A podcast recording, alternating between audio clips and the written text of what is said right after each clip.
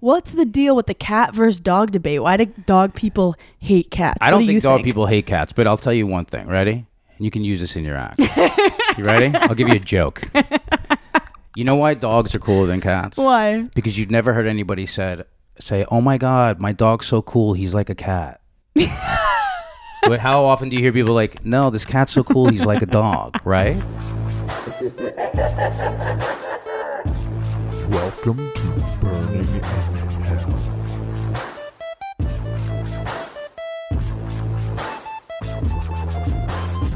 Ready, set, go already. Do your sexy Armani. I Emporio Armani present. I did. I used to do the Armani as in BMW. do it. Emporio Armani presents the fragrance for him, the fragrance for her. Two fragrances get together. Emporio Armani. You can start the episode like that. That's what I'm gonna do. It smells like a gummy bear farted. Let's go. Yeah, I did. I did. I. I. That, that was in the hey- the heyday of when voiceover artists were making like Good money. $180,000 a year for doing like four gigs. You would just go to the mailbox for a living. I was like, oh, this is going to last But forever. the funny part, even though you are a great voiceover artist, you still hate your voice. Mm, there's times I hate it. If I it, when I hear the Jewy New Yorkness of it, I'm just like, ew. It's why I won't date like a. you hear your grandpa, you're like, how did he get inside My grandma, me? I hear my grandma. Like, what are you talking about? So I like, I, so but for acting, I've had to like really learn how to take it out. Like I Oh could my take it out, but sometimes I'm just like, you catch me in a, a moment where I'm a emosh. It's Oh coming back in. Why are you doing this to me? you start nagging yourself. Yeah. Guys, we are about to get seriously emotional with Justin Silver. I've actually had an eye on you for a long time Oh, really? to have you on the pod. That's so cool. Because you had Neurotica, which is all about psychoses, and that is where we thrive um, in Berning in Hell. You also, you're a podcaster, you're a comedian, you're an actor, you're a top dog trainer, you're Yeah. an author. Thank you. This is just facts, not even compliments yet. Oh. We're not doing compliments. We're going to hell. We're going to break you down, then build you back up, Justin. Um, Appreciate that. I'm already broken down, so let's just start from the rebuild, please. You- Well, I want to say I just got to your apartment. It's immaculate, beautiful, especially for a straight man. And you have the most adorable pit bull. oh. How are you single right now? Uh, how am I single right now? I, I think, well, I date, and I think that when someone sticks where all the different things line up, you kind of just know that. And then, yeah, the two, you just kind of just, it flows naturally and easily. But I don't think, um, I don't know. I just think that, that that comes. You fall in love when you fall in love, and all those other things have to line up. But you can't force that. And when it happens, it happens. And there's times I've been in like great love, and then those relationships. Even I, I, I don't think that because relationships break up doesn't mean they weren't successful for the time that they were. Agreed, 100%. Right. But now I'm at the point where I'm like some the the, the I want something with longevity, and I'm ready for that. And my life is like is going in a pretty good direction, despite the voices in my head that try to convince me that they're not all Yeah. the time. So I'm sort of like, uh, and it's been like a rebuild from like a few years ago where I was in LA after I had that CBS show and I Mm-hmm. had quit doing comedy and I was like I was sort of waiting for other things to materialize and I came back to New York to sort of rebuild things but now I'm in the place where I'm like I kind of just like popped my head out of the ground the other day and I was like oh wait things are flowing and going pretty good so um so hopefully that won't be for long But one thing that attracted me to Des was when I met him, he was fostering a pit bull. oh And he definitely needed your help. His name was Flynn. He was this huge blue nose pit. oh I love the blues and Des would be like, eh, eh, and the dog would stop. And there was something so hot about. I was like, if he could handle this pit bull, he could. He might be able to handle me. right, right. There's something sexy about a dude who like walks with a giant dog off leash in the streets. Like someone had a joke about that. I think it was like I can't remember who it was, but she's like, if I see it, she's like, if I see a, a guy walking a dog off leash, she's like, oh, this dude fucks. It's like, I, who, who the hell was it? I can't remember. But like Corinne sent it to me the other day, and I was like, was all about like watch this guy off leash, and then he'd like play with the um the Tuck rope, toy? but then he'd always like pull his back a little. But that's what happens when you're with an older man. But anyway, what have you learned about humans through training dogs, so check this out. or learned about yourself? So is a very this out. general question. So I wrote the book, The Language of Dogs, which Yes. is basically like prescriptive nonfiction, where it's it's it's basically explaining like how to how dogs think, learn, see the world, and how to um, set them up for success by teaching them the things you want them to do in the, all the different stimulus where they would act out otherwise, right? So in the process of training dogs, I came from being a personal trainer, which is what I think helped me work with people. Because Mm-hmm. you have to, when you're training dogs, you're training the people to train their dogs. I don't believe in that thing like, give me your dog, I'll program your cable box and then hand you the remote control. It doesn't work that way. Yeah. Like you have to be integrated. It's parenting, right? So, so many life lessons come up for me when I'm working with animals that I, the next book I, I wanted to write, and I may still do it, is everything I've ever needed to know I've learned from dogs. Yeah. And the point, and some of the biggest things in dogdom is understanding when when owners call me with problems that dogs are always learning from us, w- either directly or inadvertently through our behaviors. So we have to be clear on what we want them to do and set a path for them, and then any correction is course correcting back to this original path. And every time I'm on session with whether it's like a high aggressive session or someone who, uh, you know, there's a lot of like you know single women in New York City who have these codependent relationships with their dogs after they went through some divorce, that kind of thing. And I'll catch myself saying things where I'm speaking to the psychology of what they need to do to bridge the communication gap because that's really what it is, just how to communicate with them. And I'm like, wait a second, that's the kind of thing I should be telling myself in A, B, or C Yeah. situation I'm in my life. So it's like it's almost everything. you it's funny there's a lot of people that will get a dog to think it's going to like solve all, all their problems what is this codependency you talk about? Because a lot of people suffer from codependency just with normal relationships. Well, I my thing is I I believe we treat animals the way we want to be treated, mm. and in a and if you're into dog rescue or like you know I, I mean you buy you get a dog because you want to love something, mm-hmm. and it's very easy if you're feel even if you're not feeling lonely to coddle that thing and to baby it and treat it like a stuffed animal with a heartbeat. yeah. And so when I pull dogs off the street, like you have Big Brutus over here, who's mm-hmm. adorable, mm-hmm. but I have dogs that are, I have dogs that are 11 pounds, mm-hmm. and then I have dogs that are over 150 pounds, mm-hmm. right? If you look at all the different dogs I train, and a lot of those dogs, you know, I spend so much time with them. They're basically, you know, I'm on a lot of people's wills. If something happens to me, it's like, God forbid it all happens at the same time. There's gonna be like 30 dogs here, and thank God they're loaded. So the the, dog, the will also comes with like you know a half a million dollars for some of these dogs. But when I think about an animal like Brutus, like I, my mom always said to me, she's like, you know, I had like a bit of a troubled background. I had a bad relationship with my father, and I was like always a really sensitive kid and an artist. Like all this artwork you're seeing in the apartment, like I did a lot of these. wow So, um, I, I always had this thing with animals where I would want to save them and fix them. And when I would walk by homeless people on the street as a kid, I would like start crying and make my mom like give them money. Like I've always had this very kindred spirit, very sensitive very sensitive. I was always very which is sensitive. not a bad thing It's not a bad thing if you can if you could sort of manage it and control it and understand there's other aspects of your personality that are your strengths, which what is what I'm going to get to in a second. So my mom would always, when I started doing Funny for Fido, which is my charity and my rescue shelter. I, I I started. I'm sorry, my charity for rescue shelters. I just had this big affinity for underdogs and dogs that had had it rough and wanted to like fix them and give them like a happy life and it's very easy to want to just feel bad for them about their sad stories so when i look at if you take brutus for example like he's a dog that was on the streets in la um, he was dying he was emaciated they had to pull the skin of his scrotum off the pavement because it sort of melded to it from the oh heat. He was- well i have videos of this and like and for me when i look at them it's very easy to want to coddle him and just be like oh my god you had like this horrible sad story. Like let me let me baby you. Mm-hmm. And you could also look at I mean, and when you're asking me about codependent relationships with dogs uh, and people in New York, a lot of people do this. They're like, you know, if their dog gets separation anxiety, they want to coddle it because they feel bad for the fact that the dog's suffering. But in my mind, the way I explain it to them is like, what we want them to be happy, balanced, is free, is for them to have a sense of autonomy, to have a sense of self, to mm. need us because, you know, they need food in their bowls, but not need us to the point where it's like they're screaming, crying if we run out of the room. We want to build like strong, happy young men and women and here. learn how to self-soothe if you're not around Yes, and actually, dog that is something that dogs do. You, there's techniques that you do in training which teaches them to manage their emotions so mm-hmm. that the we'll quote it quote unquote thoughts in their heads run through as opposed to making their body move, which then the body moves the brain, moves the body, moves the brain, and then they start going into some sort of physical and emotional type of spinning, we'll call it. Uh, but yeah. you can do techniques that teach them to they can have their feelings, but it doesn't mean they need to act on them. Yes. Right. Just like us, just like us doing a breathing exercise when you're feeling anxious, instead of smoking a cigarette or instead of like you know running around the apartment like anxious, you could be like, wait, I'm just going to sit here and manage my emotions. This is so similar to humans because as a girl, I love a bad boy. I love fixing a sad, Yeah. a sad boy.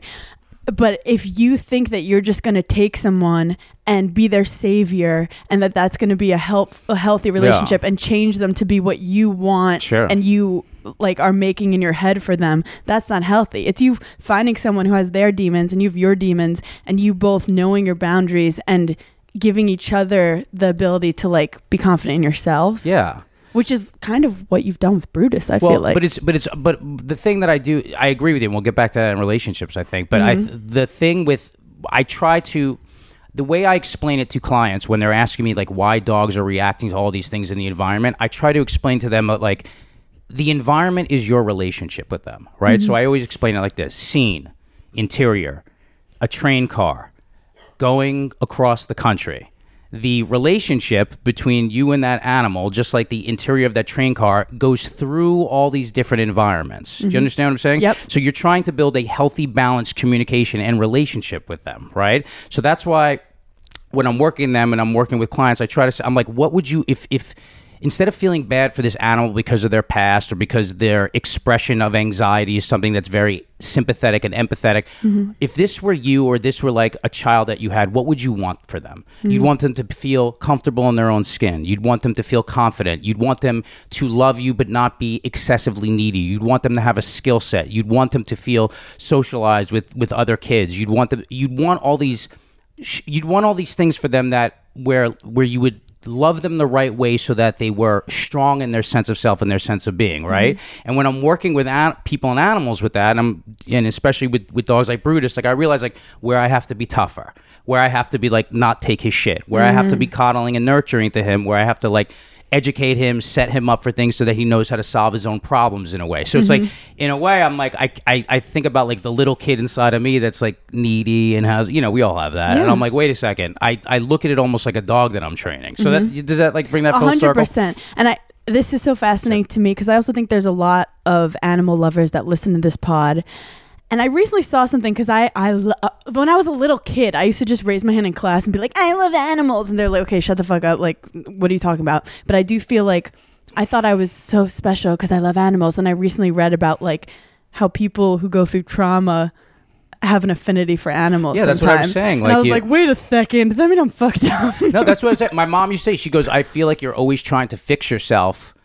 You're, you're trying to heal yourself by trying to heal all these dogs, which is true. wow, that's but deep. but he but healing them in the right way like that's the area where I really feel like I heal things in the right way as opposed to you know you can there's transference you know what I Mm-hmm. Mean you can trans just like you were just talking with codependent relationships you can Yeah. transfer your you know feeling of low self-worth or feeling like you were inadequate to trying to fix somebody so that you feel like you were the you know you represented some sense of strength and you know something you Yeah. can, there's transference I- but the one place where like emotional transference is kind of healthy is where you're like, wait a second, here's me loving something the right way, making it stronger, more competent, happier, and then like you know the circle sort of complete. Yeah. So it's like in a way, it's like my emotional transference to animals in a way to like fix the little kid in me.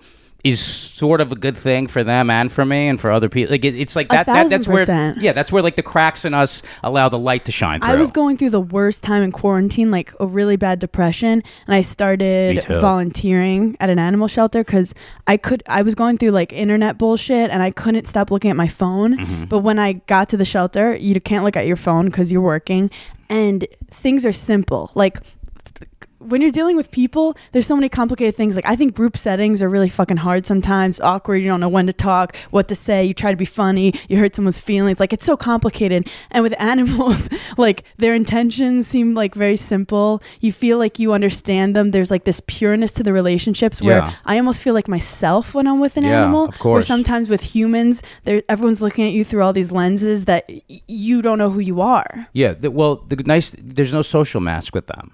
Yeah. And we relate. It's like children. It's like children, and we relate to them on a level that's very primal. yes. And I, one of the nice things about having this dog, and I, you know, I like big, beautiful pit bulls like this, is that when we, you know, I went through depression and quarantine too, and I lo- right before, right before lockdown, I put my 15 year old pitbull Chiquita, 16 year old pitbull Chiquita down, and she was my first one. Oh, I'm sorry. And, but it, no, no, it was beautiful. We did it right here in the living room. We had beautiful music playing. Like it was her time to go, and I feel like I like I, the way I say it is I landed that plane so gracefully, so she didn't even feel the wheels touch the ground. It's like that's our job mm-hmm. as dog owners. Mm-hmm. And then I.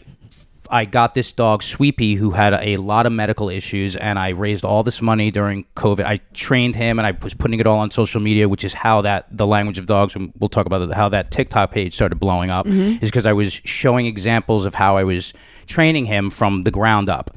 But I was also raising money for his medical needs and I ended up raising like $10,000. He had to get all these surgeries and out of nowhere he just sort of dropped dead.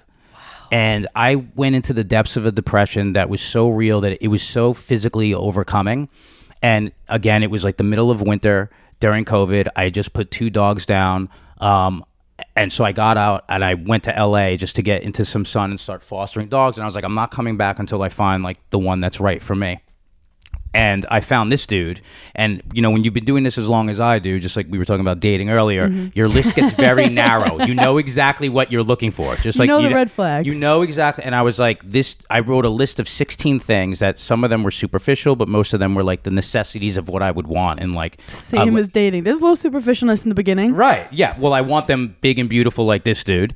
Um, but I also need. They also work. My dogs work for a living. Like we train. We work together. This Yeah. is my training partner. And Yeah. so, um, getting him and then bringing him back here, and the relationship I have with this dog, and how fulfilling it is, and necessary it is for me to get up, get out of the house because I have something to care for. And Mm-hmm. while I'm working with them, I just I never think about myself. and w- yes, and you nailed it. and as comedians and performers and We're s- artists, and and and also We're as- so self-aware to the point that it's painful. but also but we're also the product of what we're doing like you know you and i were shooting social media right before this and Mm-hmm. it's like you, you know we're also the businesses that we're working on we're the products Mm-hmm. and so you can focus you know it's like how many times you have to look at pictures of yourself Yeah. you know for for, for necessity Yeah. and the nice thing about working with dogs and and having a social media page that's more catered to them is that it's not about me Mm-hmm. do you know what i mean it's about like of course it like channels through me but like it's it feels like uh it's something where i feel like my um like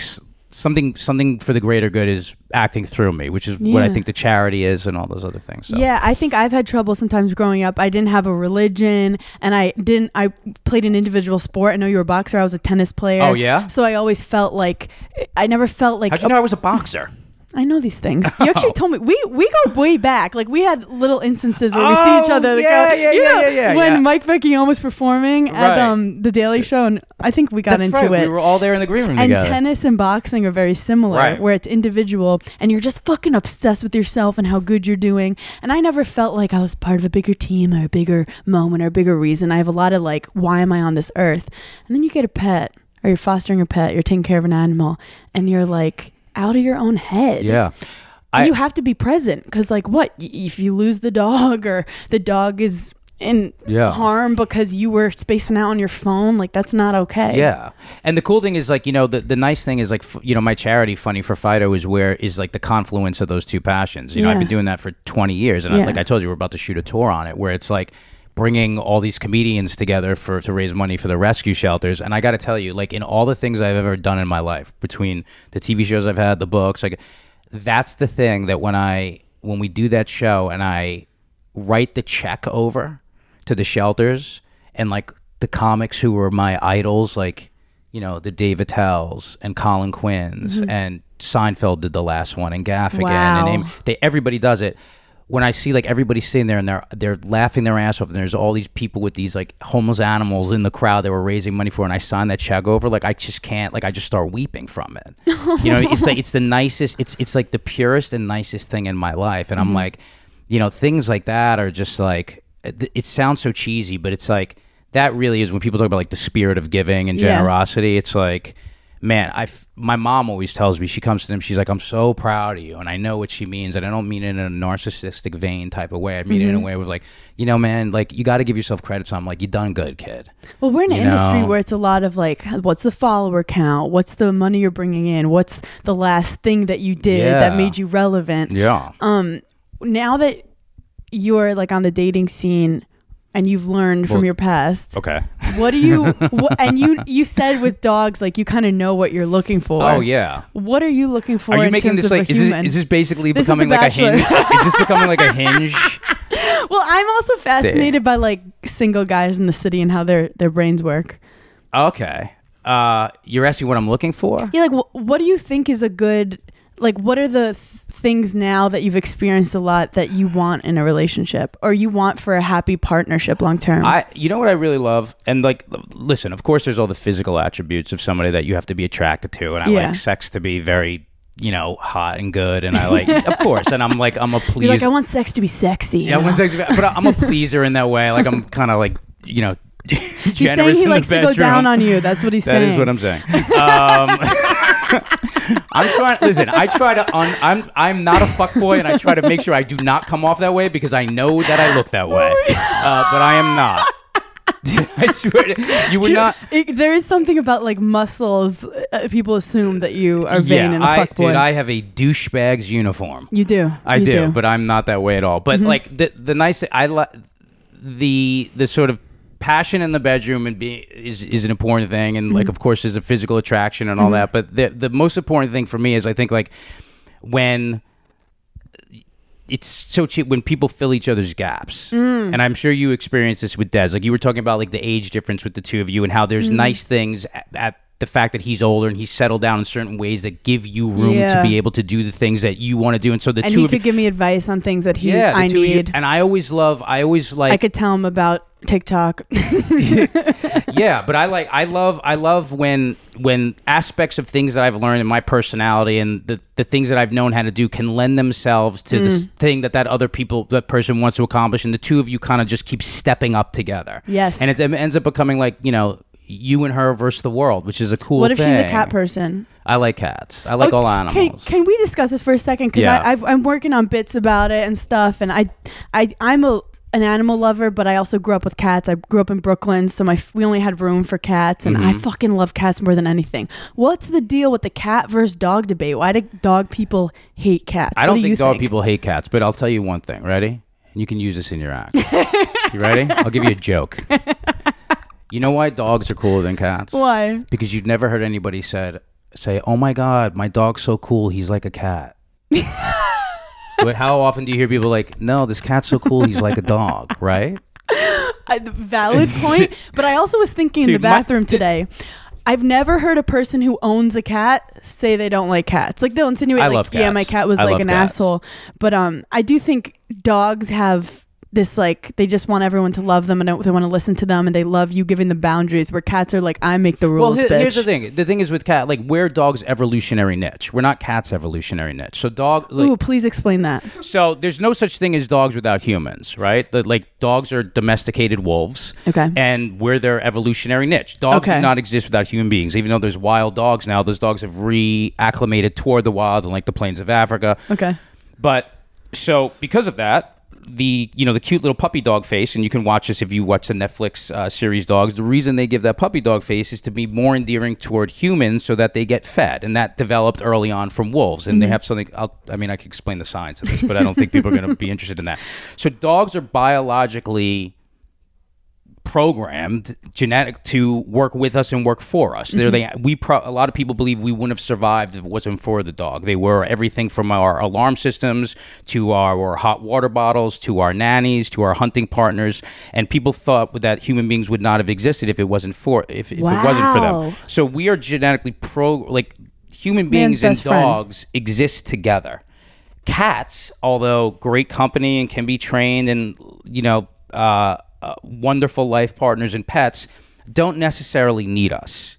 How you don't in New York City, it's like how you don't see often in other countries you do, but you don't see a lot of feral dogs. You Yeah. see feral cats here all the time. They don't Yeah. really need us Yeah. to exist. Cats would have survived without us. Dogs would not have. Yeah. they wouldn't even be here. So, so that's why I think That's think very that interesting. I also would use that too as an argument to be like, cats don't need us, but they still choose to hang with choose- us, yes, which is nice. I'm not. I'm. I, I love all animals. I mean, Yeah. I, I rescue birds off the street. But the thing is, when do you know that dogs are the only animal that look to the right side of your face to determine expression? The only th- thing else that does that are other humans. because out of necessity. So when you look at me and Yeah. you see you you look to the mm. right side of my face to determine expression, right? Which lets you know if I'm happy, if I'm sad, if this episode is going good, if it's not going good, if I mm-hmm. want you to like put your feet off of my couch or you know, fucking video. You understand? So the only other animal that would need to do that are dogs. Primates don't even do that with us because monkeys don't really need us to, to they don't need us to live. So that's why I think you know people are just like dog man best friend, but cats I have one second question. best friend. Okay, Yeah. good. I have one question about dogs. My one issue with dogs. Brutus has this very special relationship with you. When he sees someone else, he gets so excited. hmm With my cat, she will not fuck with you for like a good three months, and I like that about her because I'm like, she will never love Mm-hmm. Someone like she loves me. She's a cunt, and so am I. And I feel like No, you're not. but I feel like with the dog, if my dog got so excited to see someone else, I get jealous. I'd be like, "Oh, that person's done nothing for you, and you're fucking whoring yourself out to this person." Back to our codependent uh, relationship issue. Will this will the dog always love the owner the most, or like whoever gives them food? Listen, if this is the truth, okay? If they're basic, this is what I love about them so much. They don't hold on to the past the way we do. Mm. So that's why, like I was saying before, like when animals come from sad stories, Yeah. the best thing you can do, and this is also, we could talk about trauma, Mm-hmm. right? The best thing you could do is nurture them in the present and fulfill all the needs that went missing Mm-hmm. as if they had what they needed from the beginning and they reset. So when people bring their dogs to me and they stay here for like a week, they're loved, they're cared for, they're fed well, they're trained. If those owners never came back, would those dogs know the difference? No. They probably, I mean, they would still remember that person and they'd be excited to see them. But as long as their needs are met and they're being loved and cared for and given everything they need, they move forward, which is nice, which is what's so nice about them. And so, you know, I tend to be. I'm trying to just get his Oh, paw fine. out from the wire here.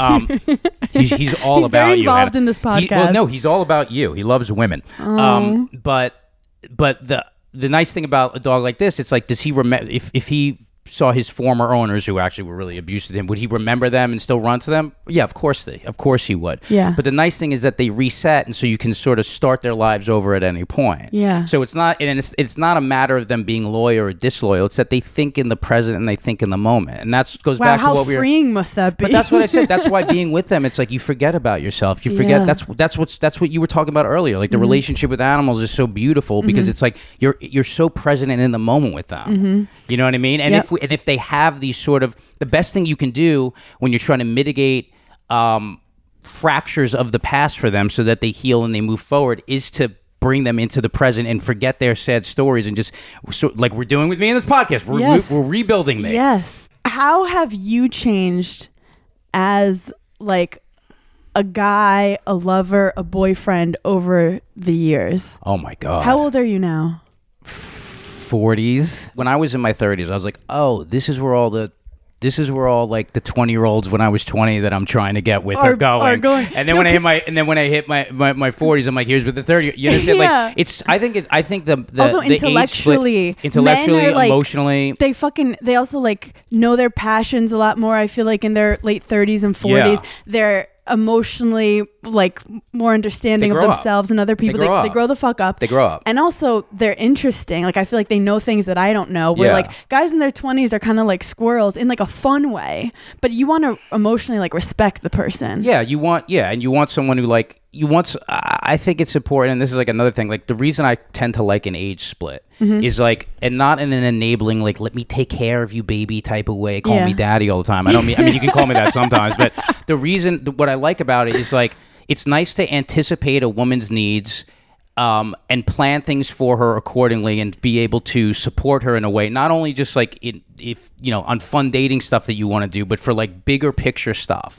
And I think that it takes a certain level of maturity, and after dating you know different women and living with different women i've sort of you know i, I kind of pay attention to how women think and you know ways to take care of them that are you know it's not just like financially and things like that. Yeah. Well, especially I- especially now it's you like sound like a, you're you have to be empathetic and emotionally intelligent to like understand animals and then also just your apartment it is very de- detail oriented ladies you can't see it but i can and it's hot. Um i do i want to know what is your relationship with anxiety oh. and when did it begin? So I've had OCD ever since I was a kid, and I have there's, there's interesting things. There's OCD, and then there's um, obsessive compulsive compulsive personality disorder. The latter sounds more severe, but it's not. It means like you know intrusive thoughts, uh, repetitive thinking, ruminating. That's what I have. right, free floating anxiety. I wish I had the other OCD where I like needed to be clean all the time. I mean, there's obviously tap things three times. And, Yeah. Well, I had that too, but like I had my my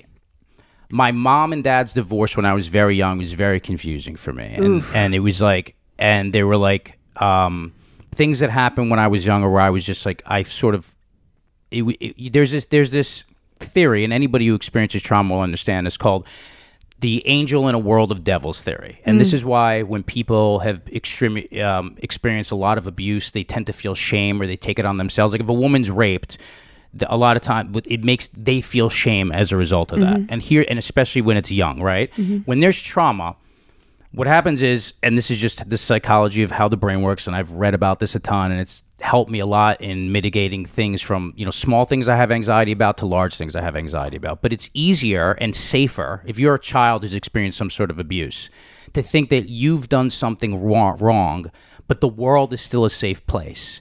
Because the latter is intolerable, and it would mean the actual ground you're standing on is broken, and you'll fall through it.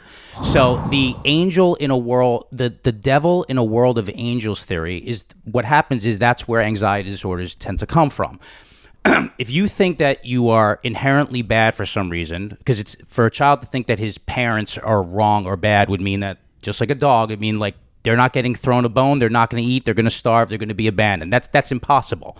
That means the world you're standing on is is not Imperfect, safe. yeah. Right. But if you are imperfect and you are fucked up and you are a little broken or you've done something wrong, that's fixable. So that's more of a that's more of a but positive, right? that creates self hate. So it creates self hate. And because it creates self hate, that forms that self hate is off, often overwhelming, especially for kids. So what do they need to do? They need to distract themselves. So if you have OCD and you need to repeat things t- 10 times or you're running around cleaning or you whatever the expressions of that anxiety are, it's a great way for the brain and the body to distract you from feelings that are uncomfortable because they're overwhelming. However, Yes. it is the lesser of the two if we're talking about being a devil in a world of angels rather than an angel in a world of devils. So when I was younger and my parents went through their divorce and there was very difficult things that I had to deal with from, you know, relationship with a stepmother that was uncomfortable, um, I was often scared. And I would go to my dad's house on the weekends and I couldn't sleep. And he, he lived here in Manhattan and I, it was overwhelming. This is Manhattan in like the 80s. Yeah. And in order to sort of not feel the uh, the confusion and the pain and the frustration of what was going on at an age that I was not able to process it, I started counting things and measuring things with my thumbs and making mm-hmm. beeping sounds. And you know, understand what I'm mm-hmm. saying? Mm-hmm. And the nice thing about you know growing older and and and learning about yourself and self introspection is that comedy is such a wonderful place where it's like I can.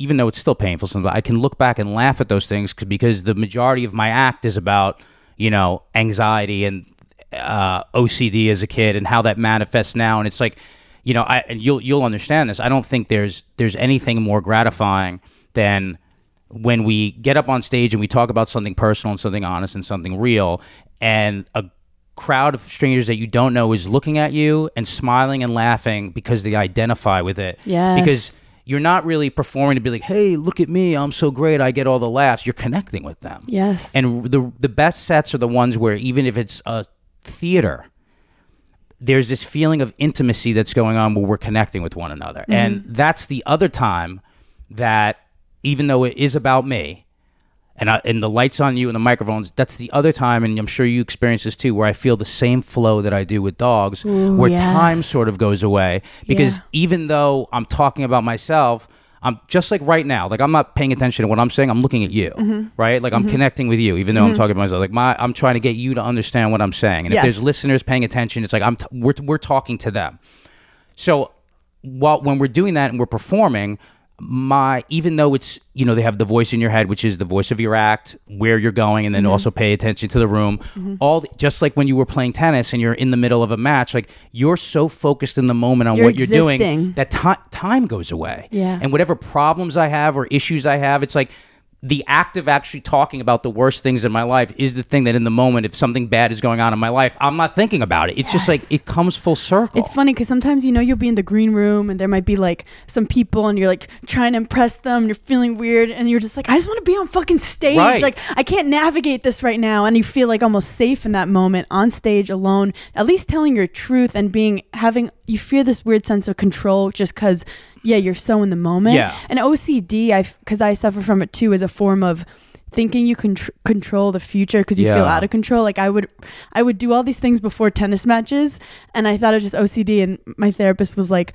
no because you're trying to control the future. You think if i do this i'll win. When it's like you can't control the future. well it's it's a if you think about it like ocd and it very specifically is an attempt to find balance yeah. What people clean up and things need to be neat and in order. Why? Because things feel chaotic and out of order. So that's why cleanliness is one of those tapping with patterns making sure things checking checking checking is bit why do people check? If they have body dysmorphic disorder they look in the mirror 10 times or feel parts of their body. If they why do they do that? Because we're you're checking to make sure everything's okay and everything's in place. And if you have if people have histories or even something current that's going on where things feel out of order or out of place we're trying to find balance with that. Yeah. you know? And this is interesting like i'm going through a bunch of stuff right now where um and i'll just be honest with you like i i just went through something like romantically that was very painful. Um and and overwhelming. And then um there's also like all these career things that have been that i've been putting off and haven't allowed to flow from me because i get you know i do lots of different things. There's you this- do. I do, and I get and I do too many things at the same time, which I feel like sometimes I feel like I'm pushing five boulders up a hill, and as a result, none of them are moving. And so I actually was like, wait a second, I have to make a decision to ask for help and allow these things to be put in motion, and they just started moving immediately. Like we're going to be going on tour with Funny for Fido, shooting it, doing it as a series, probably selling it or so. You know, like these are big things that have always been like pulling at me to do, and I've never known how to integrate the two. Um, in, after I had that that TV show. So these things started moving, and when things are going really good, sometimes I get anxious because I'm like, wait a second, I don't want to fuck things up, or I'll suffer from what are all the things people do for avoidance? They're like, wait, I feel overwhelmed, so they procrastinate, or I feel overwhelmed, so I start running too. f- I, I start trying to control everything. Mm-hmm. So I there's this thing that I do, and this might be helpful to listeners because you asked me like how I manage anxiety. That was Yeah. pretty much the question.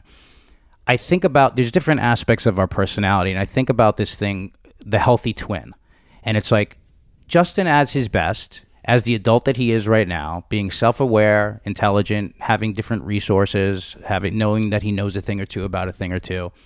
What's the mental state that you would need to be in to handle whatever situation you're in? And you mm-hmm. can you can easily identify like what are the strengths that I can lean on because there's the other part of me that's feeling weak or inadequate or inefficient and you understand? yeah that it's not all you Right. So I tend to write down the characteristics of like my healthy twin. Mm. Right, this is who's the person you're talking to right now. Because mm-hmm. you know, there's also like a little ranting kid in me that doesn't want to do that, that just mm-hmm. wants to have fun, that feels overwhelmed, that things are scary. And I write down the characteristics of this aspect of me that's the person that I want to be, mm. And then I can see that the you di- know you're capable of you've done it all before a hundred percent. This is this is just this is a form of this is something that like uh, Nathaniel Branden talks about in the six pillars of self esteem of how to recognize and build self efficacy, the ability to think and learn, to know what you need to do to get through the the, the, the, the everyday things in your life and know that you have the uh, the confidence and the ability to learn the things that you don't know to succeed in those things as well. Like I'm butchering it, but that's basically Yeah. what it is. Like self esteem is self efficacy. So I write down those characteristics and then I start you can almost like feel an automatic like biological shift. Like I'll calm down, I'll stop like running around the apartment, I'll feel settled, I'll start breathing slower and longer. Not because I'm even trying to. I'm like, "Wait a second. I'm reminding myself about aspects of my personality that are quote unquote good enough and efficient." And then I break it down. I'm like, okay, so whether it's getting over somebody after a breakup, mm-hmm. whether it's a career shift that you want to do, a divorce that you have to go through, um, an illness that you have to take care of that you that you're overwhelmed by, what the what the first thing to do is like think about anything in your life that could be overwhelming. I'm like, how would that person handle this specific scenario? Yeah. And then I break it down even further. I'm like, okay, so what are the list of things that I would need to do? What do I actually have to do today? And then I try to, and I'll wake up in the morning and I'll just sort of first try to get myself into a mental shift of where I'm thinking like the person that I the aspect of me that I need to be so that I can go through my day and act as if and then eventually when I just whether whether my mind agrees with me or not, same thing as animals. When I work with them and it's like when people are like, you know, he's dragging, he won't walk. I'm just you. One of you has to make a decision. So whether you have to pull or not pull, you still have to walk to get across the street because they're scared of 10th Avenue. I actually did that this morning. That's why I'm saying. it. so I'm like, one of you has to make a decision,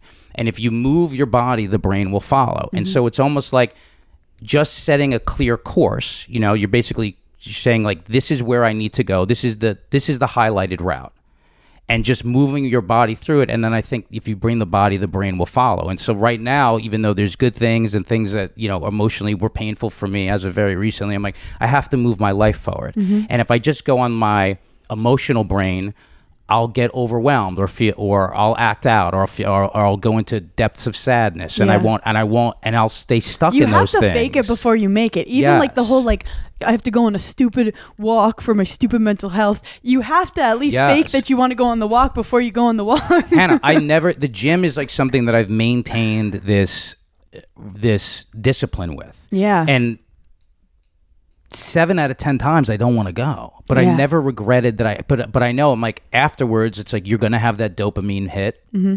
You're going to feel. You're going to wake up. Like I know what's going to happen after, so I just drag my body there. Yeah. I also like the good twin, bad twin mentality because it really is you disassociating to being like, I know I'm not going to take my own advice. So, what advice would I give to this friend? Yeah. And then, because I give such fucking good advice. Oh my God. And then I can't, no one can take their own advice. But if you really disconnect to be like, you need to be your own best friend, it's like a form Yeah. of self soothing Self- well, I always think about it like this. I, I and think about trusting your voice. yeah i don't think about it as the bad twin i think about it as the pa- like the that that part of me is sort of the adult in his 40s I'm still mm. gonna like to say the second time, who has his shit together who like has accomplished these things and then there's like the little kid in me that's like still wounded scared sad all the things every kid is you know what i mean? And in a way if you kind of and go full of the voices that aren't even yours of that were you know Parents. coaches whoever who Yeah. didn't believe on you believes yeah like it's it's kind of cool to know that like you like we all we all have to like reparent ourselves and there's so many adults that you know are like s-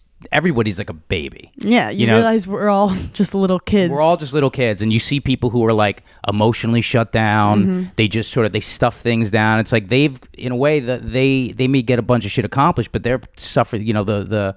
You know the average man suffers. What is it? The, the, that thing uh, in quiet desperation. Mm, mm-hmm. Joe Rogan was talking about. it. He's like, wait, the majority of men live lives suffering quiet desperation, meaning like you know, Yeah. without the emotional intelligence to know, like, wait a second, there's these are not things I need to stuff down for the fear of facing them. Des has a joke that like men fart how women or women fart how men cry in private oh yeah.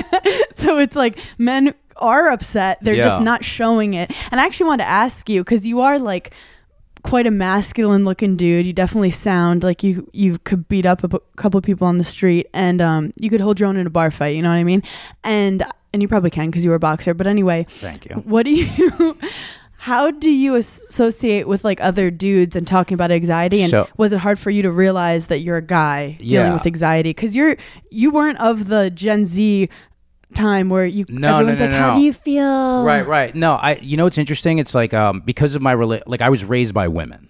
I love that So I was ra- and I was very, raised Ladies, by very that's sh- I was raised by very strong women. My grandmother was like Love a that. Holocaust survivor. My mom grew up dirt poor and like worked her ass off and like made herself very very successful. wow Um, at a very young age, I have two sisters that I adore. I also have my brothers on my dad's side, but I was always sort of like looking for a father figure in like older dudes. And the interesting thing is that I think that the relationships I have with, and I have tons of guy friends. The mm-hmm. relationships I, I went to this, ther- I went to this boarding school, which was like instead of going to juvie mm-hmm. because I was like, you know, I was acting Naughty. out a lot as a kid. Yeah, but it's like you know we kind of had you know, I had a codependent mother that was able to like kind of rescue this situation a little mm-hmm. bit, and you know, so I didn't have to go there, and so I went to this boarding school where they, um, it was kind of self helpy, and as a result of that, the friendships I formed there from the time I was 15, I still maintain those friendships to this Wow. day, and I've always just like I. I we, we always kind of thought in this way where we learned how to like express our feelings. And the cool thing is that you know, the dudes I hang out with are dudes, dudes, you know, Big Jay and Dan, and like these are like they're masculine men. and Lewis and uh, my friend Jesse, but it's like um, in quiet moments or when we're all hanging out, like we're all really sensitive. Yeah. And dudes are like that. And I think guys, in a way, um, not in like the, uh, not in like the like male feminist version of let me show this woman how sensitive I am, so Yeah. that you know how there's like that Yeah, so fake they get version of laid. shit. yeah, so they can get laid. And it meant like really strong. The the really strong masculine men I know are very very in touch with their own feelings. Mm-hmm. And you know, Big Jay is like a mentor to me in terms of comedically. But one of the things that makes him such a powerful force in my life and such a force on stage is his vulnerability. Mm. And I think that there's such strength in vulnerability and there's strength in being like, hey, I'm scared of this thing. I'm overwhelmed. Like I'm feeling these emotions. Like I, I used to suffer from this thing where I was like, women want this sort of Neanderthal man who can beat everybody up, and it's like that's not really accurate at all. It's like you, it's like there, there, there's strength and vulnerability. I don't mean becoming like a spineless jellyfish. Like Yeah. I, you know, I like I have self assertiveness. Like I know how to accomplish things and get things done. Like if I'm mm-hmm. walking with a woman and someone like disrespects her, like they're gonna lose a tooth. Yeah. You know what I'm saying? It's you know what I mean. But at the same time, I think it's like men are as vulnerable as women are. Yeah. I mean, they may not, not be outwardly, but men, like, we feel all the same shit that women feel. And what people don't realize is, like, no one gives a shit about how men are doing. Like, Chris Rock has this joke about it. You know what I mm-hmm. mean? Like, no one gives a shit about how men are doing. And so, the, and, and this is what's great. This is what's great about, this is what's great about being raised by very strong women and never having seen women in this i've never seen women as weak like to me whatever Yeah. to whatever version of feminism that people are like waving a flag at that they think people didn't see i'm like i've always i've Yeah. th- this is the plate that my life was served on like i Mm-hmm. was raised by a very strong independent woman and like my mother was my mother and my father You never questioned that your mom should have equal opportunity as a guy. no my mom owned her company my mom owned your com- mom was the mom and the dad. yeah my mom owned a company with like 150 employees it was hers Wow. Right. So because my my sort of perspective on women was always that they're strong, competent, independent human beings, Mm-hmm. I've I, I sort of realized that like this idea of like this sort of quote unquote toxic male was never really like that just wasn't going to work for me. Yeah. And I was like, wait, you just have to embrace your you have to like embrace your sensitivities and you also have to embrace your masculinity and those two things can you know they can coexist at the same time nailed it. which in turn is like that's sort of what i try to do on stage i used to have this very cocky act like my Yeah. nat- my personality is very cocky Yeah. but i used to have this very cocky act which was in a way sort of like trying to masquerade or hide the fact that i had these like issues and problems and vulnerabilities overcompensating. like every, sure and then the thing that made that act what I think is really good and that I love doing is like, no, now it sort of embraces those things. And it's not at the expense of being like, well, you know, you know, I, I'm still cocky at the same time while I'm talking about vulnerable stuff and my OCD and like my problems and my issues. Well, yeah, it's, you know it's what I mean? Attractive when someone is like, yeah, this is me. Yeah. And I'm Yeah, not afraid it's- to talk yeah, about owning it. yourself. Owning, it. yourself. And I also think with Big Jay owning his stuff, you don't know that other guys are experiencing the same insecurities and fears unless you speak out about no, it. No, dude, so many dudes, all the toughest guys I know. Yeah. Right. And we know, I know Dante, like tough, like, dude, Scary men. I've cried with these dudes. yeah. You know what I mean? And it's like these are like, you know, dudes are sensitive. Like guys Yeah. are sensitive. And I also think what you said, not acting like the generic strong dude that you think women want, because women want what makes you unique. It's the same like women. Like I could just act like I want to be just like hot and likable and chill and cool. Where it's like, no, a guy's gonna fall for you for what makes you different. That X weird shit about you. It's let me tell you something. With every woman that I've ever fallen in love with, it's always the things that about themselves, like it's these little things about them that they think are unattractive that I find the mo-. That I find the most endearing because it's like, oh wait, this gives me permission to be human too. I'm like, you know what I'm saying? What I'm I saying? Yeah, and like, and also like a lot of times because because I'm trying to keep him from I'm jumping all over you. excited because I, I love to get dogs pumped up and be like, No, oh but he's God. too. He'll be a little, like a lot of times, and th- you'll get. I'm sure you'll get this too because you were just on a TV show, and Mm-hmm. like people seeing you from the things that you do out in the world Mm-hmm. can they can have like a false perspective of who and what you are. Yeah. You know what I mean? And if like from you know from the high fidelity role I had, it's Mm-hmm. like you know what I mean. They can sort of see you as something that you're not, Mm-hmm. and I always get a little bit weary when you know your DMs light up like crazy. So do my, and like. W- like when women or in certain men come at me in that area, I'm like, I always want to just be as exposing and honest as as possible at the beginning. Be like, just I'm I'm very very human here and very Yes. flawed and People like trying. really forget that there's a human behind the yeah, character. and they can and they can they can Even you as a stand-up, like you're yeah they can take you at fa- they can take you at face value as opposed to realize that like they have you know it's the process of getting to know somebody is really nice and it's Yeah. like the, the sooner you can get the sooner you can cut to the chase the better i think. Like they're gonna if you fall in love with somebody they're going to they're going to see all your holes anyway. If someone's going to meet you for the first time, would you rather them watching you training a dog or watching you on stage? um i don't know I mean, if they, you know, if they make it to date two, they're going to see the other one in 24 hours. So what's the difference? Because some comics are very like, I don't want people to see me on stage. Like that's no, my I kind of like that because I'm like, you kind of like in that area. It is really like what you see is what you get here. Yeah, yeah. But you, like I talk about all the like what you see is what you get here. So I kind of like that. Before we play our final game, I just want to know. You mentioned that you quit comedy at one point. Yeah, Why and where was your headspace at that time? I had just Dogs in the City, the CBS show, Mm-hmm. had just premiered, and we were waiting for a season two, and it was very difficult to do both at the same time. I was like, which direction is my life going in? Yeah. And I moved out to LA because I just had it with New York, and I still feel that way today. Actually, like New York just drives me crazy. But Even though you're the most New York person I'm I've the ever most met. New York person, so that's why I have to stay here because I, I acting wise, I work so much more here. Yeah. But the um, um, I was sort of in this holding pattern where we were waiting for another network to pick this show up. It's just this is pre like Instagram being able to put videos on. It was like 15 second little things. Like there were the power of social media was not where it was. YouTube was not like this. You know, YouTube was like Jenna Marbles was just like Yeah. the first one. You were like, who? Wait, wait. This is a viable space to actually make content. Yeah. So I was so I was I had just come off the show and I moved out to LA and I was like the dog stuff was something that was becoming very very viable but I was not able to really take control of it myself. I was still sort of relying on networks and you know powers Big that media. be powers that be. Mm-hmm. And so because of that it was taking a lot of my attention and I wasn't really able to give my attention to performing. And and what I realized is after being there and sort of staying in this holding pattern, I was like, wait a second, I really miss the things that I have control over that I love doing. And so I came back to New York and I was like, I'm just gonna and it was it had been four years of oh, living out there and like the LA comedy scene is not the New York comedy scene. And I was basically like, you know what? I'll figure out a way to do this dog stuff in a smaller way, but I miss acting.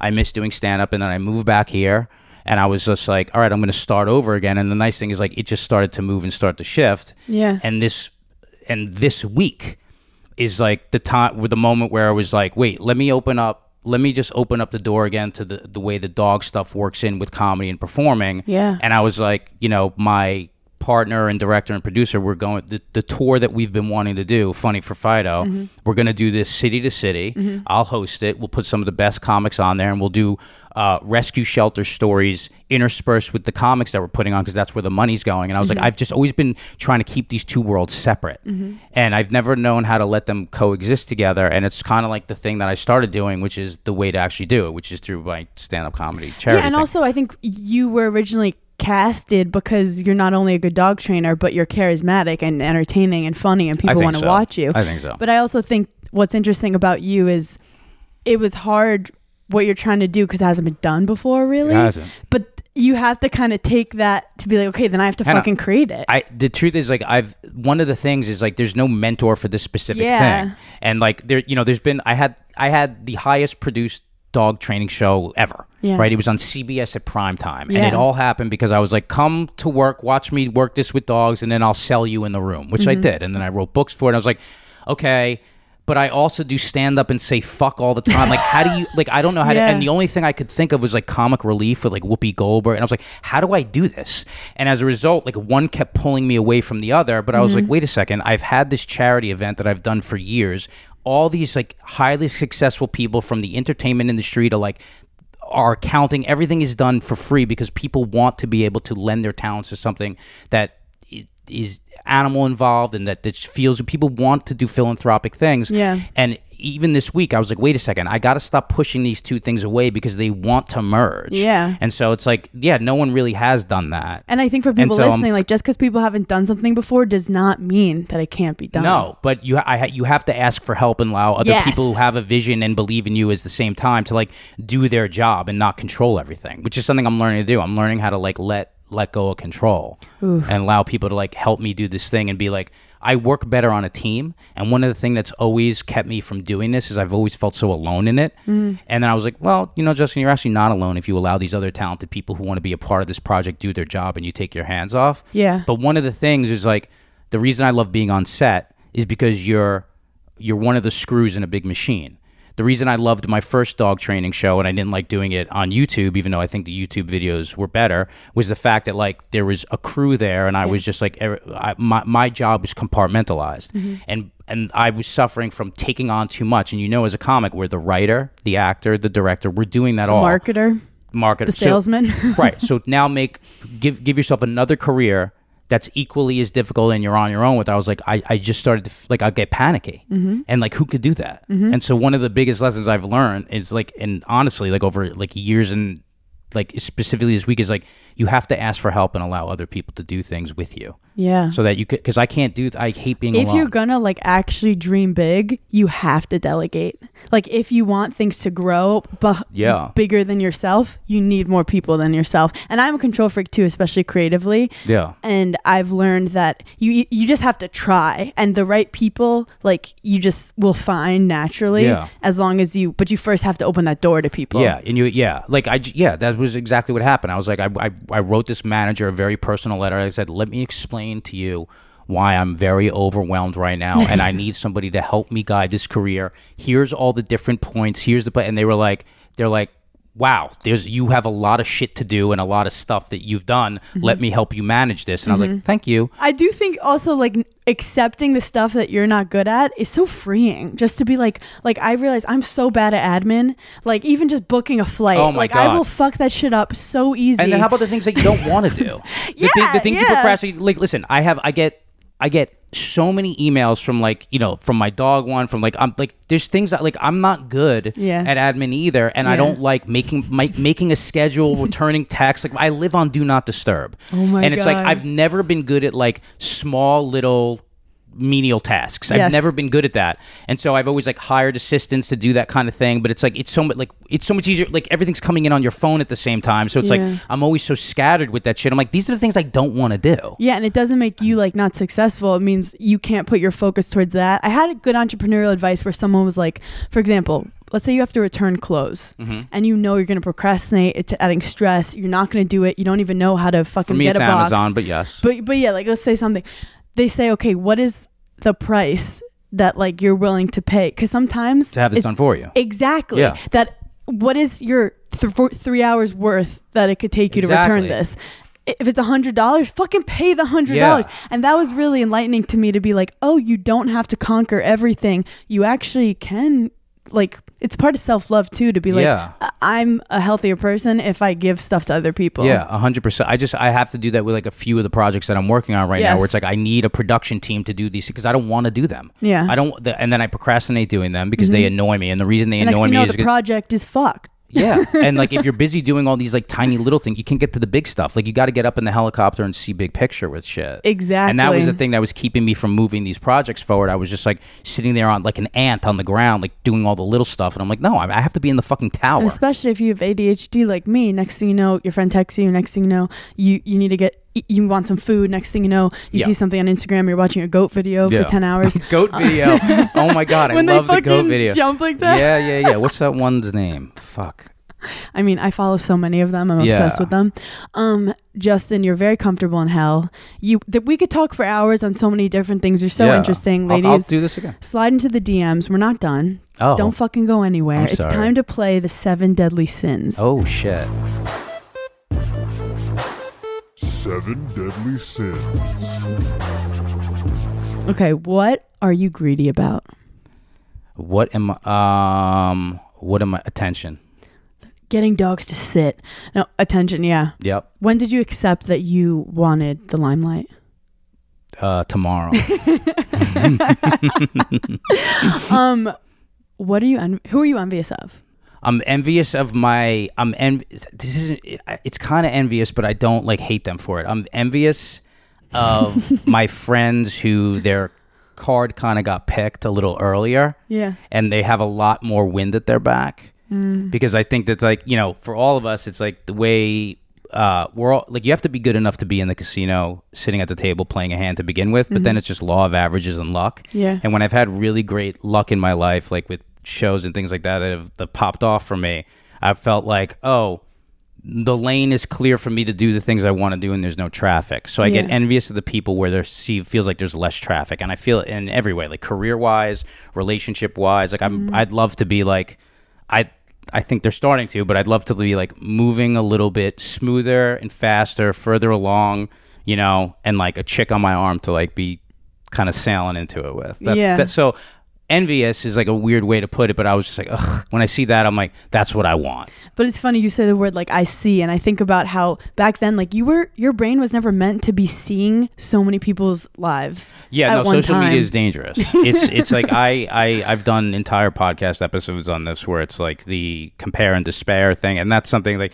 my OCD falls into that, and Mm. then you can sit there and you could be paralyzed by feeling like incredibly scattered, looking at what other people have, feeling you're too far behind to get there. Mm-hmm. So that's why I'm saying like I feel like all these things that are moving for me right now. So it's important to like keep my eyes on my feet. Yes. But if you ask me to like lift them up a little bit, you asked who I'm envious about. I'm like, oh, there's the dude who's just like their their their number got called a little earlier. Yeah. That's a nice place to be. It's I mean, you know the momentum of it. Like, Oh, how yeah. great was the momentum of being on that show? And now, like, th- now there's gas in the tank for this thing that you're doing now. Yeah. Like, you know what I'm saying? th- that and then there's also the sense of me trying to get control where like something bad will happen where a lot of people are talking about it or people are talking shit.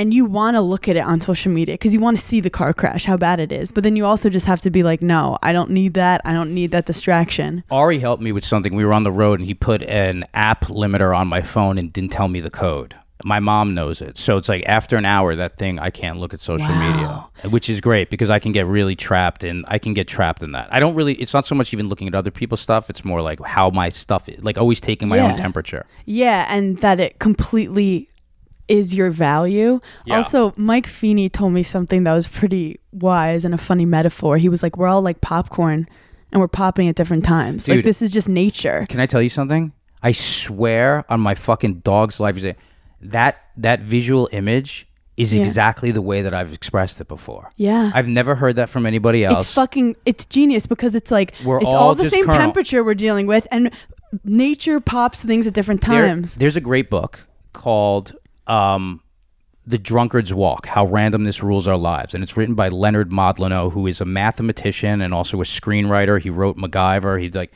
and he explains the laws of averages and how even in the, even with in things where you think statistically they follow a certain format like sports Yeah. he shows how the laws of average in, in every single career, every relationship path, how these things are really the number one fact. It's like right time, right place, like that, how strong that is in our lives. Yeah. And the dangers of being like, wait a second, what am I not doing to Yeah. get what? And it's got, it's nothing to do with that at all. And I, and it's like the whole book is a little too mathy. Yeah. But the first few chapters, he goes through all these different careers from actors to studio executives to sports figures to mm-hmm. financial advisors to be and he's like let me show you how what happened is the laws of averages is called their number and the way people misconstrue it because our brain is sort of like looking to assign value is that you think like no that person did something special not to say mm-hmm. that we don't all have special talents special things and that hard work doesn't pay off but yes that's the price of admission to get into the casino to be sitting down so that the number lands on black. You know understand what I'm Yes. saying? Yes. And we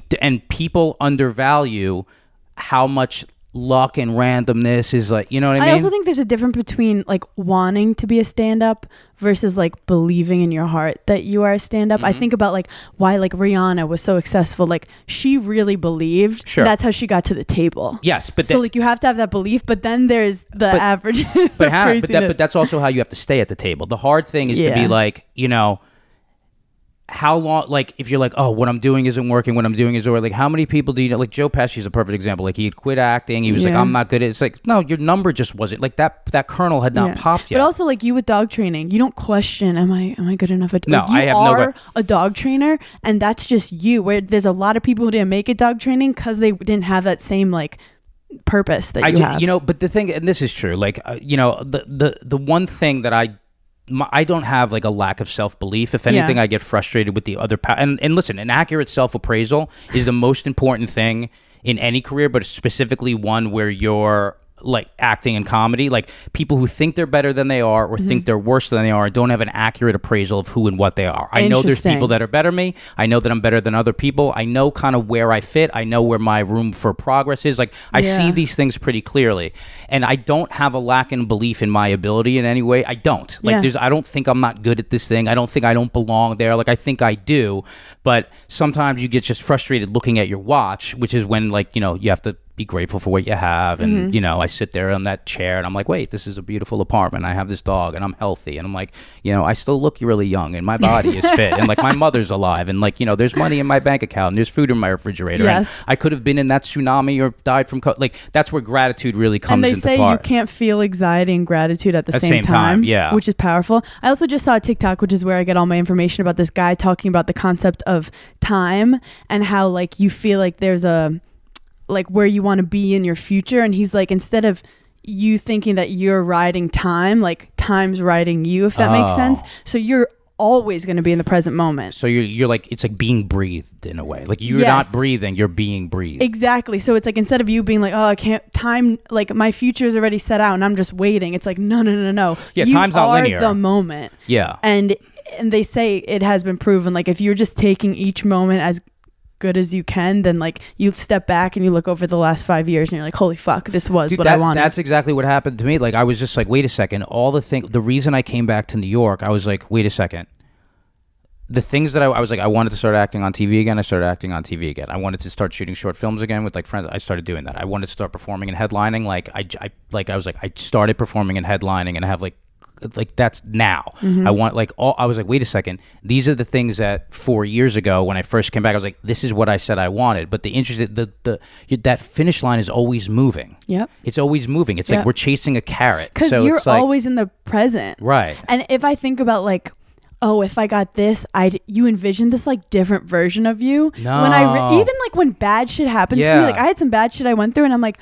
I wasn't happier before. I'm still me. Right. And once you understand that, then you start seeing the value of like Yeah. events in your future differently. Sweet, let me tell you something. That whole like everywhere you go, there you are. Yeah. it is so true. I was. I remember when I was like when I when I was moved to LA. I was like, oh my god, if I just had a house here and like a Yeah. beautiful woman that I was in love with, and like I had like like dogs all around me, and I was like, and then when I had that, I was like, I, I was still You're right still there. Yes. It's like objects in the mirror are further than they closer than they appear. You know what I'm saying? Yeah. Like whenever you get there, when things start to when the blur from the distance goes away and it actually Mm-hmm. comes into the 4 you you're like, wait a second. In the course of a day, I still had the same anxieties that I would have had, Yep. moments of joy I would have had. Like you think that and if things you are gonna suddenly do think you're the shit, you're you're probably becoming an asshole.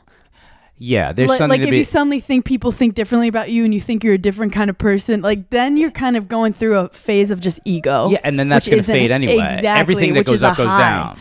Woo! Everything that goes up goes down. All right. what are you gluttonous about what do you overindulge in What am I gluttonous about? Um, what do I overindulge? Well, I want. What do I overindulge in? I can get lost in a substance or two. oh what's I can party a go-to? little hard. Uh, different ones, but like I can like after I can get a little bit like uh, after the shows when I'm trying to come down. yeah That one drink can come to two, to turn to three, but I'm like, you know, but that's like, Well, you know, I can, I can get, I can get, I can party a little as someone bit. that likes control like i like control i like cry when i smoke weed because i feel like i'm out of control yeah, I can't smoke weed. you can't smoke weed either okay yeah you can. No, can I can't. I, dude, my, I no, the Like, creativity. I love people who smoke weed. I, a lot of my friends do. I think it's so cool, and I wish I was that laid back, but I'm just not. I ruin every party. But I have positives on that too. Like I get like I'm gluttonous about. I don't know if gluttony is the word, but I also like you know I can't I can't exercise enough. yeah. Like I'm like wait a second, can I walk there? Always take the stairs. Do the like into my mind I I have. Do you have a fear of being fat? Are you fat phobic? No, Justin? no, I'm not fat phobic. I'm not fat. No, no, no. I always like I just like I have as I'm walking down the streets of New York, I'm like, I think of myself as this machine that always needs to be being built. Like I can, like I Oh. Yeah. can work out until But it also forever. brings you joy to know that well, you're like doing good for your body. You're treating Yeah. your body like a machine that I'm also glut. This is true. Mm-hmm.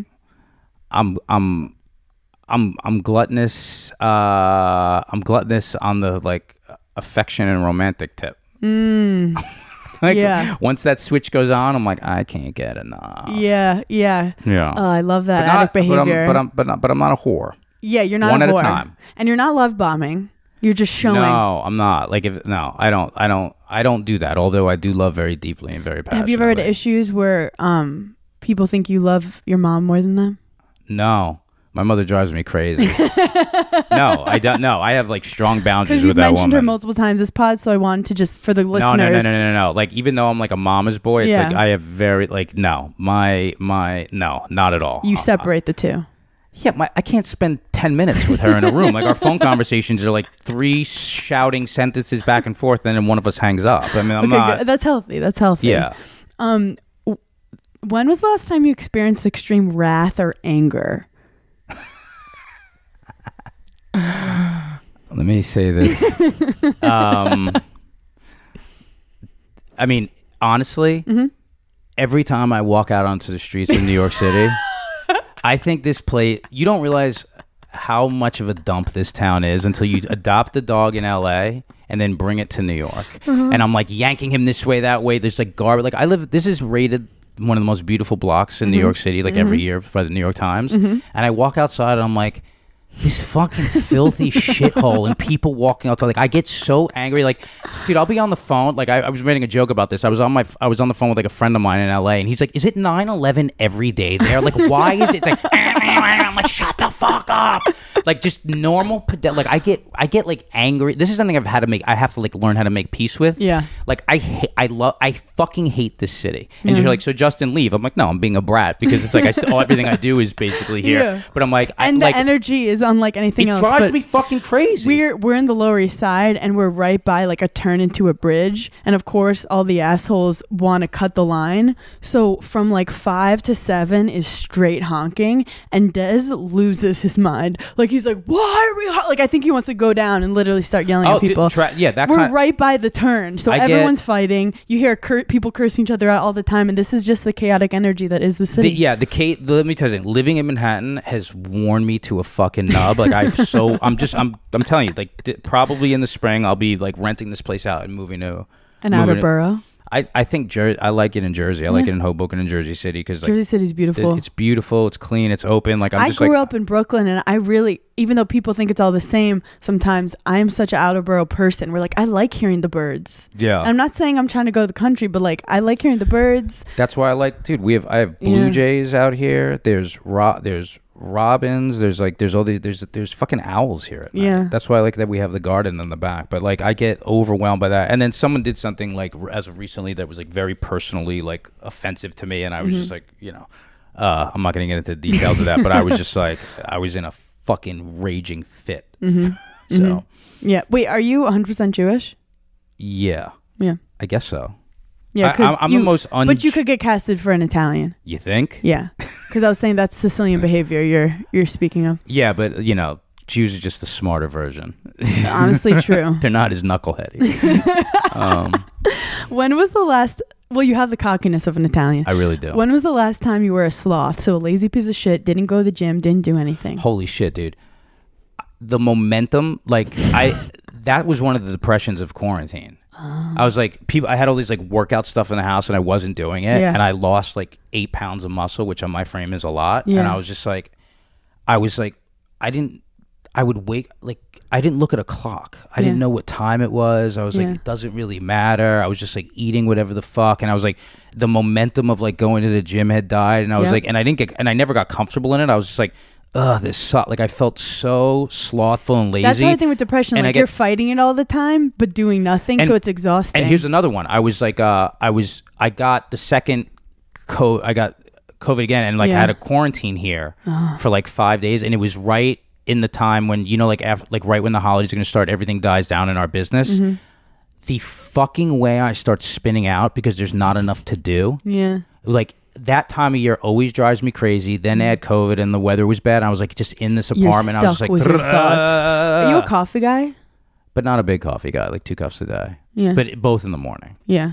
Yeah, I just like I ru- like I, I'm like an engine that runs hot. Like I need a lot of shit to do. Yeah. and if those things are attended to, then I relax. Yep. But if there's a lot of balls in the air that I'm juggling, I can't like settle down until like those things are sort of like they're tended to properly. I'm the same. I don't give a fuck. When was the last time you let your pride or your ego get in the way of something? Today, the speed that you answered that today. question. I mean, it's always checking in. It's like it's al- always like uh, I- I've. It's like mo- uh, dude, moment to moment, I have to do that. Like in a, in a big way, um, where like I've self sabotaged. Oh yeah, here here's like in career wise, like a big way where I self sabotage is like I get frustrated.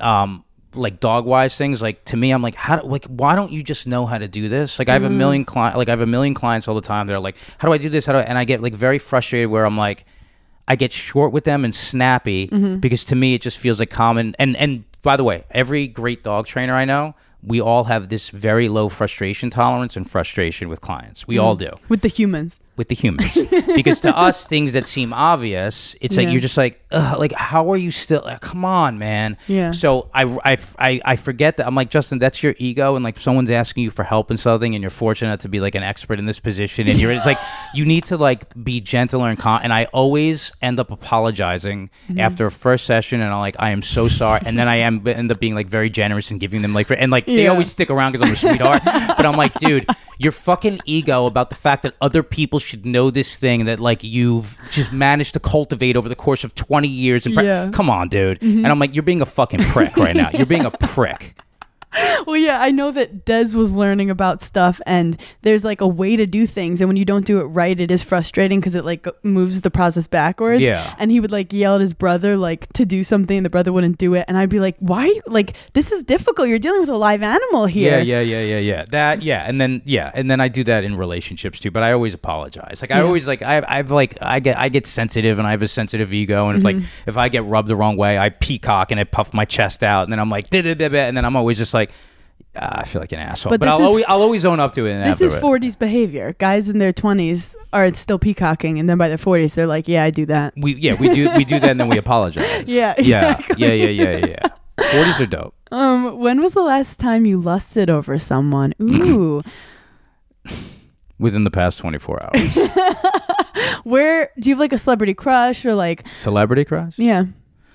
Uh, it was always Catherine Zeta Jones was my celebrity Oh, crush. nice. No, I don't like not not specifically right now. She likes an older man too. Oh, um, nice. but well, older than no, you. Well, she's older than me. Yeah, but she's with. I'm just. I'm just. Oh yeah, she I'm likes to go up. She likes to go up. Yeah, Yeah, you might. But he's gonna die soon, so Catherine. My, you know that joke I have how my mom wants me to date Char- Charlize Theron. no. Oh, I'll, I'll send it to you so you can. But like, my mom's like, she wants. She's like, she. My mom's like She's trying to. convinced you were put on this earth for Sh- Charlize. she just thinks we're right for each other. and I'm like, she's like, she's like, you gotta get. in- She's like, you know, Charlize still. Like, she'll send me articles. I'm like, I have, a, I have like, I do like five minutes on it. That's amazing. I'll send it to you. okay, to wrap this up, Yeah, final question. yeah. What advice would you give to people on how to cope with your hell when you're going through it, your darkest times? What do you do? There's nothing better than your family of choice, rather than sometimes it's your family of origin. But the fucking people in my life are hmm. unbelievable, and the amount of times that I've just called people like when I'm in the depths of something, I've been like, dude, I need you. That takes balls.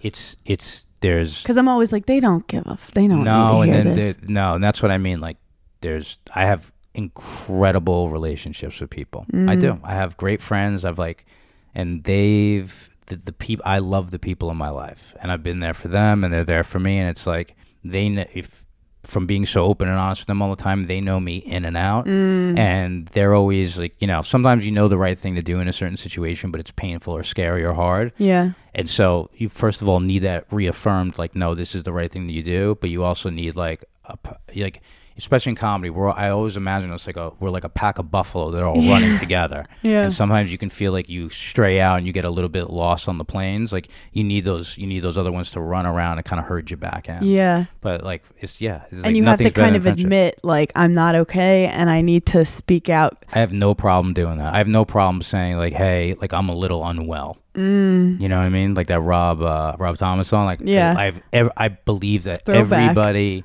Yeah, well, he's a buddy of mine. Really? Um, I have a great story with me and Rob. song. I have a, yeah, me too. That's my favorite from him. But like, you know, everybody's got their shit. Yeah. You know, Yeah. you don't have to dwell on it. You don't have to like. This is a touchy feely podcast, so it sounds like you know, you know. I don't walk around twenty four seven thinking like this, but it's like I've opened up with you. Like how how how bonded are you and I? Like I could call you now. I can call you now. Forever. Right. I mean, me and Brutus are another level of I mean, bonded, but yeah, Justin, this has been incredible. I knew it was. We could keep talking forever, but it's been 120. Oh, wow. So I'm going to let people go.